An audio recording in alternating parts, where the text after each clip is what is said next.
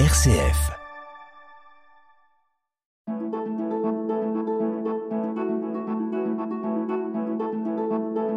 Itinéraire. RCF.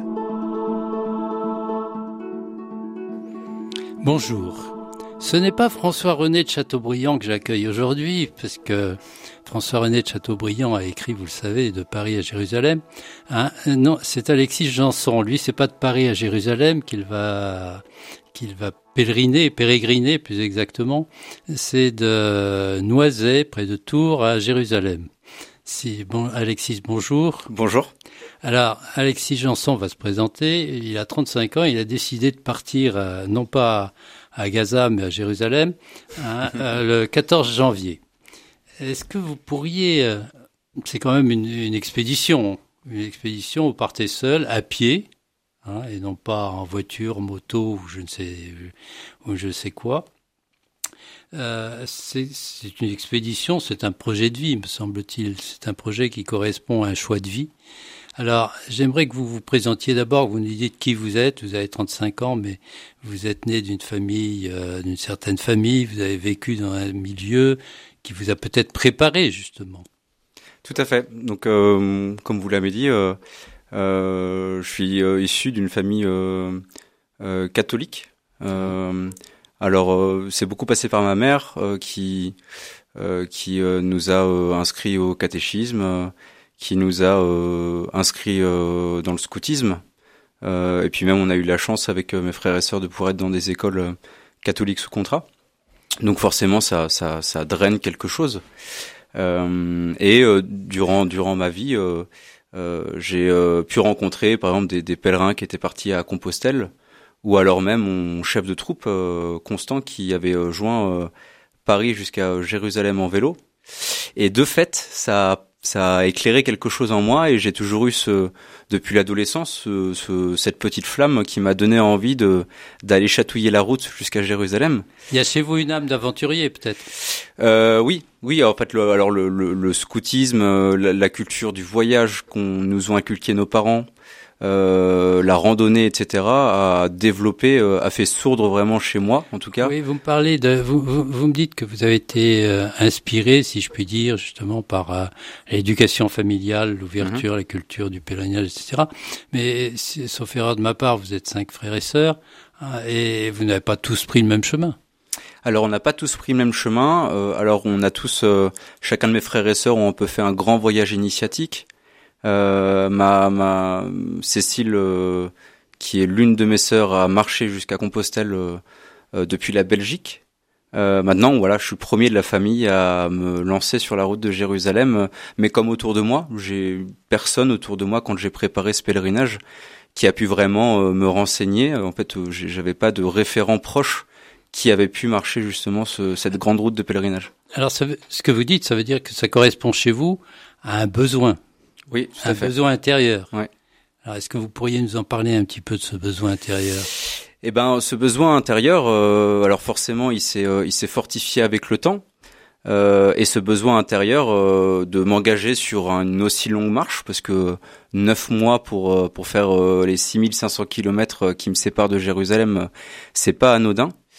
Euh, mais pour autant, ça, ça, ça a l'écho très fort euh, d'une de, de, ma recherche de Dieu, de ma de ma de ma recherche de ma relation à Dieu, euh, avec cette volonté de l'approfondir, d'aller l'écouter un peu dans le dans le dans le silence des grands paysages, euh, d'aller d'aller le, le, rencontrer par la figure des, des gens que je vais pouvoir rencontrer sur la route, ou alors avec l'écho de sa main providentielle qui va soit me porter secours dans les moments difficiles, soit qui va me permettre à aider d'autres personnes quand ce sera euh, le moment. Euh, et donc il y a vraiment euh, cette résonance avec cette recherche de Dieu et ma volonté de, de, de, de, mieux comprendre aussi bah, mon créateur, de d'aller au plus près en fait de lui, dans notamment le, la nature et, et, le monde qui va qui va qui va jalonner la route que je vais suivre. Mais en quoi euh, en quoi la marche euh, intensive, puisque mmh. vous l'avez rappelé, 6500 km, euh, peut vous faire, euh, j'allais dire, accéder à Dieu, vous aider dans, dans, dans, dans votre cheminement spirituel?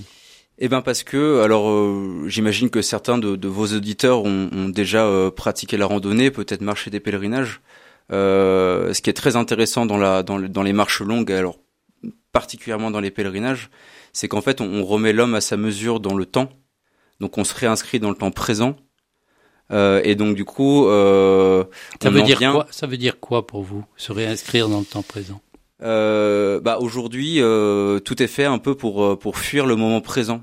Euh, euh, on, on, sait en fait ce qui va arriver par avance. Par exemple, quand on est dans la voiture, on a le GPS, on sait à quelle heure on va arriver, on sait où vont être les GPS, etc. Tout est un peu anticipé. Et pour autant, l'instant présent, on a on a tendance de par de par les obligations qu'on a, de par le métier qu'on a, etc. à parfois en fait ne pas être vraiment présent dans l'instant euh, à toujours être un peu ailleurs. Et, et, et, cette présence dans l'instant vous aide à, à, à, cheminer avec Dieu, si je puis dire. Tout à fait, oui. Ça, ça aide à cheminer avec Dieu parce que ça permet de d'entendre ce qu'il a à dire. Itinéraire. Sur RCF. Itinéraire. Ça permet d'entendre ce qu'il a à dire. Oui, ça permet d'être plus à l'écoute euh, de ce que Dieu a à dire. Euh, parce que euh, notamment moi pendant pendant mon pèlerinage c'est ce que je faisais sur Compostelle euh, c'est qu'il y a des grands moments de méditation il y a des grands moments de silence et donc on est plus à même justement d'entendre d'entendre Dieu de le de pouvoir percevoir aussi son action dans l'instant présent par exemple j'ai cette anecdote sur sur Compostelle où euh, il y a un moment, je marchais et puis je j'étais euh, assoiffé, euh, j'en avais marre et puis euh, je m'étais quand même fixé de me dire ouais dans un quart d'heure je vais me poser quelque part et un quart d'heure après, au minutage près, je suis tombé sur une auberge où j'ai pu m'asseoir et, et, boire quelque chose. En fait, ce qui est très intéressant dans, dans la marche et notamment dans le pèlerinage, c'est-à-dire quand on a cette démarche d'être à l'écoute de Dieu et de, de vouloir percevoir sa présence aussi, c'est que en fait on, on vient recevoir ce dont on a besoin. Euh, et c'est des choses qui arrivent euh, de manière euh, certains vont parler de hasard, certains vont parler voilà de d'un timing plutôt bien réglé. mais moi, j'y vois vraiment une un clin d'œil providentiel de l'Esprit Saint. Tout ça, ça demande toute cette, tout ce pèlerinage, ce, cheminement, hein, puisque vous recommencez un petit peu sous une autre forme la, la, la, marche des 40 années des Hébreux, enfin, mhm. dans, la marche des Hébreux dans le désert, euh, tout ça, ça suppose une préparation spirituelle intense. Oui. Euh... Parce qu'il y a, y a beaucoup de choses hein, dans votre ah, y a, ouais, dans, dans, votre démarche. Hein. Vous avez une démarche physique, une volonté physique, un appel d'air, un appel de, un appel du, des grands horizons, mhm. et puis vous avez en même temps un appel intérieur. Oui, donc il y a beaucoup de choses qui se mêlent. Oui, et pour autant, il faut réussir à trouver les, les, les, les bons outils pour, euh, pour s'y préparer. Euh, donc euh, moi, ce que j'ai ce que j'ai fait, c'est que euh, j'ai je me suis fait accompagner d'un prêtre, euh, dont Jean-Baptiste, où on se voit du coup une fois par mois pour réfléchir ensemble, avancer. Il me donne des pistes de réflexion. Il me il me propose des choses, des lectures, etc., qui permettent aussi de d'approfondir un petit peu cette préparation spirituelle.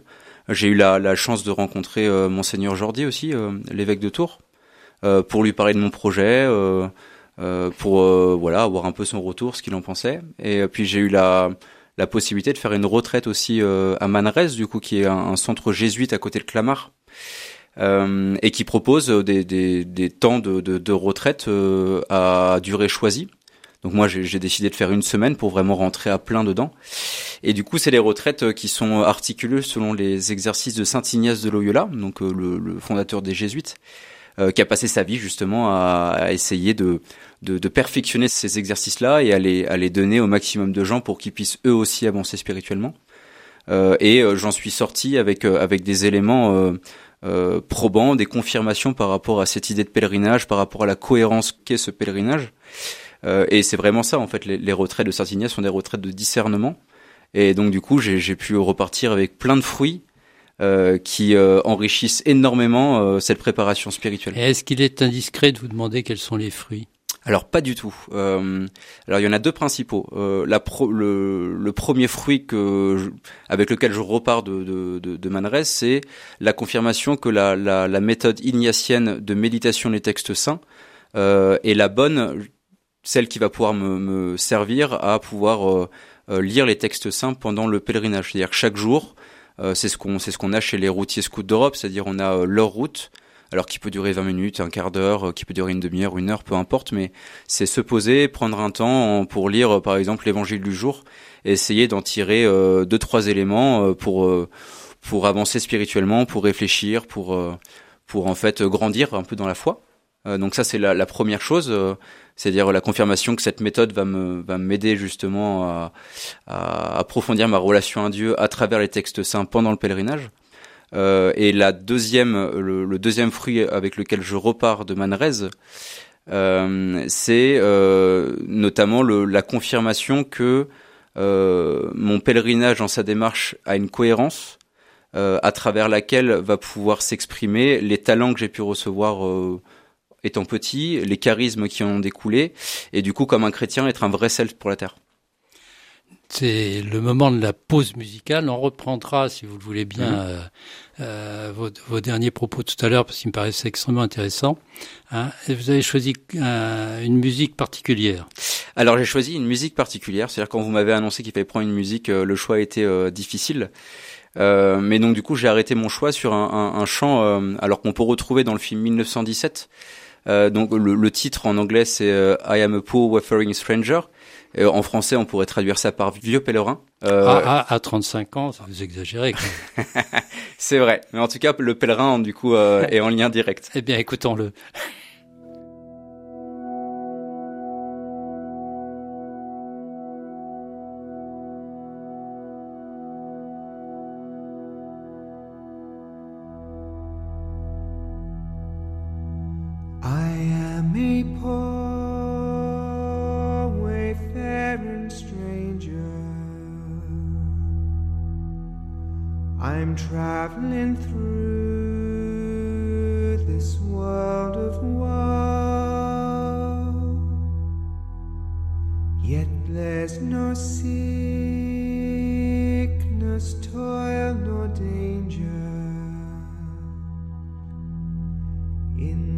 bright light.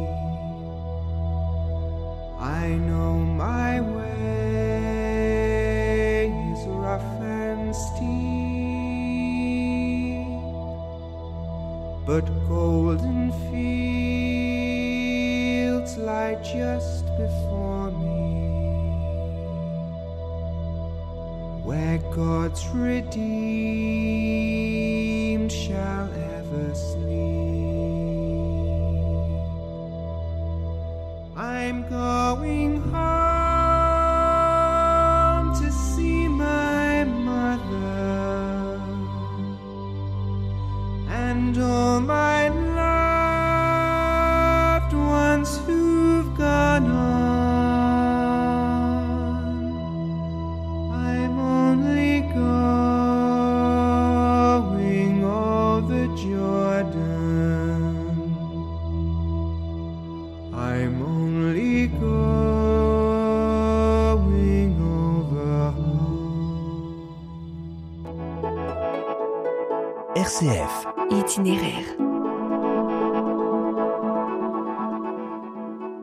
Les auditeurs qui prendront l'émission en cours de route, je rappelle que je suis avec Alexis Janson, qui a décidé de pérégriner vers Jérusalem à partir du 14 janvier, si je ne me trompe, et ceci pendant un certain nombre de mois, puisqu'il Mhm. y a 6500 kilomètres. Alors, il vous dira peut-être tout à l'heure combien de semaines il a prévu euh, de pérégriner.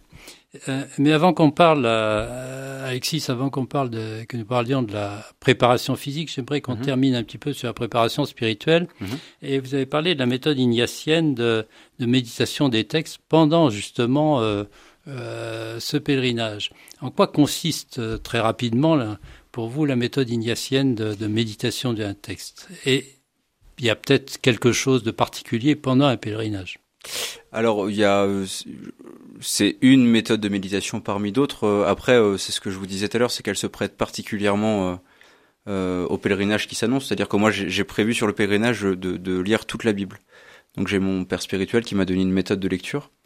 Mais en quoi la, la méthode ignatienne est intéressante, c'est que en fait, elle vient, elle vient utiliser notamment l'imagination de la personne en la, en la, sans, sans euh, partir dans tous les sens. Je m'explique. C'est-à-dire que, alors, ça peut s'adapter à n'importe quel texte euh, saint. C'est-à-dire qu'on on prend par exemple un passage de l'Évangile, euh, on va faire une première lecture, on va identifier euh, deux trois points qui nous interpellent. Ensuite, on va faire une demande de grâce par rapport à ça, c'est-à-dire voilà, de faire une demande à Dieu particulièrement par rapport à ces points-là qui, qui évoquent quelque chose. Ensuite, on laisse un petit peu reposer. Euh, et ensuite, on y revient plus tard, où là, en fait, on va se, du coup, se, se, se mettre en présence de Dieu. Alors, euh, si on n'a pas la chance de pouvoir être euh, en présence du Saint-Sacrement, par exemple, euh, on va faire un signe de croix, euh, dire un Notre Père, invoquer l'Esprit Saint. Et puis après, on va, on va relire, en fait, le passage de la Bible. Mais ce qui est très intéressant avec, avec Saint Ignace, c'est que, en fait, il demande, de par l'imagination, de se situer dans l'espace où prend, où prend pied le texte. On imagine par exemple euh, euh, le, le sermon sur la montagne, euh, on va imaginer qu'on était un berger ou qu'on était un apôtre, etc. Et on va essayer d'imaginer, de, de, de solliciter même nos cinq sens, euh, de manière à, vraiment euh, s'y retrouver, à visualiser les choses. Et puis après, une fois que ça c'est fait, on va se laisser imprégner par le passage. Et après derrière, on, on pose le, on pose le, le texte et puis on reste en présence de Dieu et on est comme dans un colloque avec lui. Et après, il y a des choses qui émergent. Pour la petite histoire, lorsque vous serez, commencerez Jérémie, ne commencez pas, ou à la fin, ne, ne vous faites pas euh, trucider euh, pour imiter Jérémie. on, en vient maintenant, si vous le voulez bien, à, à la préparation matérielle qui a été, quand je dis matériel, c'est euh, physique, euh, intellectuel, linguistique et, et autres. hein. Euh, comment vous y êtes pris Comment vous vous préparez? Alors, euh, en fait, c'est ce que je vous disais en début d'émission. C'est-à-dire, moi, quand je, me suis dit je vais partir à Jérusalem, j'avais pas de gens autour de moi pour me conseiller. Donc, première chose que j'ai faite, j'ai j'ai été euh, sur Amazon pour prendre tous les livres existants de récits de pèlerins.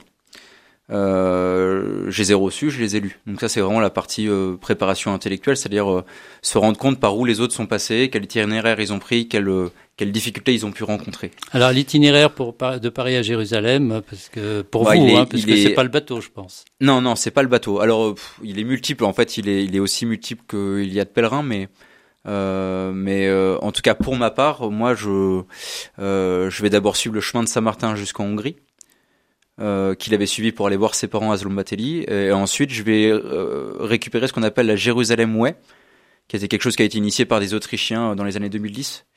Et en fait, euh, depuis la Hongrie, ça va me faire redescendre. Je vais passer par la Serbie, le Kosovo, la Macédoine, la Grèce, la Turquie. Ensuite, pas possible par la Syrie ni l'Irak. Donc, euh, je vais passer par le Chypre. Euh, et puis après de Chypre, euh, je vais récupérer un avion pour aller euh, à Amman en Jordanie. Et puis je vais dérouler les 160 km que j'aurai en, en Jordanie pour après rentrer en Israël. Dit comme ça, ça paraît très rapide, mais ça va être jalonné de quelques mois quand même.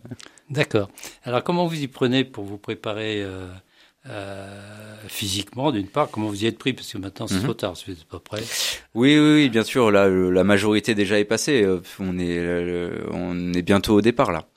Euh, donc, euh, je me suis, euh, je me suis fait. J'ai d'abord été chez un podologue pour faire un, pour faire un peu un état de mes pieds, parce que sur Saint-Lay de Compostelle, j'ai fini avec des brûlures au second degré sous chaque pied. Donc, je voulais rééviter cette malheureuse réédition, en, espérant que ça va ne pas arriver. Et puis, j'ai, j'ai travaillé avec un coach sportif. Donc toutes les semaines, voilà, une heure, une heure et demie de travail intensif, euh, renforcement musculaire du dos, des cuisses, Euh, et puis euh, préparation aussi à la self-défense en prenant des cours de Krav Maga. Euh, donc ça, c'est pour la partie préparation physique. Itinéraire, itinéraire, itinéraire. Itinéraire sur RCF. Préparation physique, mais aussi intellectuelle, linguistique, etc. Parce que je suppose Oui, oui. euh, il est essentiel d'avoir des contacts. Il faut pour que vous Bien sûr. puissiez être compris et comprendre. Oui, et puis pour briser la glace, c'est-à-dire que moi je vais pas passer par les, les, les, les grandes voies touristiques, je vais passer euh, par ce que Sylvain Tesson appelle les hommes des périphéries. Euh, donc en fait l'idée c'est euh, au-delà du langage universel du corps parfois où on peut se comprendre avec les mains ou les expressions du visage. Euh, L'important c'est de maîtriser quelques mots en fait dans chaque langue. Donc ça fait beaucoup de pays forcément. Mais là, quand on verra un, un- un homme chevelu, hirsute, euh, lessivé, on comprendra tout de suite qu'il a besoin de quelque chose. Ah oui, oui, c'est sûr qu'on comprendra en tout cas que ouais, je, je transporte ma maison sur mon dos et que je vais quelque part, qu'il y aura une histoire à raconter et qu'en tout cas ça interpellera et que y- des contacts seront nouables avec les gens. ouais. Mais alors, comment vous faites pour préparer la possibilité de contact justement avec les, les populations, euh, qu'elles soient kosovares, serbes, euh, turques Euh, bah, j'ai acheté des, des, des guides de conversation dans chacune des langues. Et après, j'ai sélectionné un certain nombre de mots à maîtriser dans chacune des langues, que je m'efforce de, de travailler un peu au jour le jour. Même si je sais que pendant la marche, j'aurai le temps aussi de les travailler, que on peut les travailler en amont d'un pays, mais en fait, c'est vraiment dans le pays aussi qu'on, en pratiquant, on, on s'approprie vraiment les choses, les expressions, les accents. Donc, donc il y a cette préparation, voilà, de, de- d'apprentissage linguistique.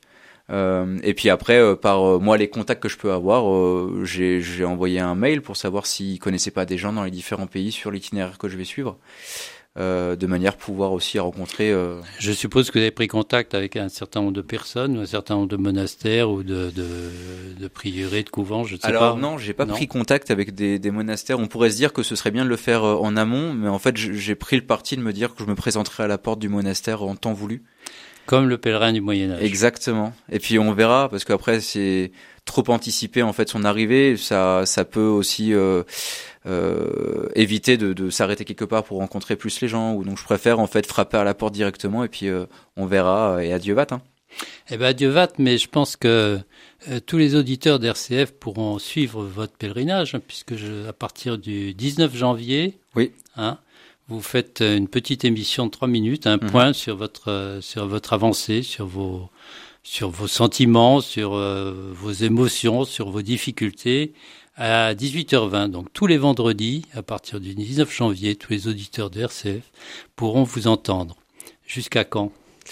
Alors jusqu'à euh, jusqu'à octobre ou novembre. Octobre ou novembre? Moi je prévois entre 9 et 10 mois pour arriver jusqu'à Jérusalem. D'accord. Euh, et après moi j'ai le Et projet est-ce que même. vous avez est-ce que vous avez essayé de séquencer un peu les les étapes? C'est-à-dire au niveau de la traversée des pays? Oui.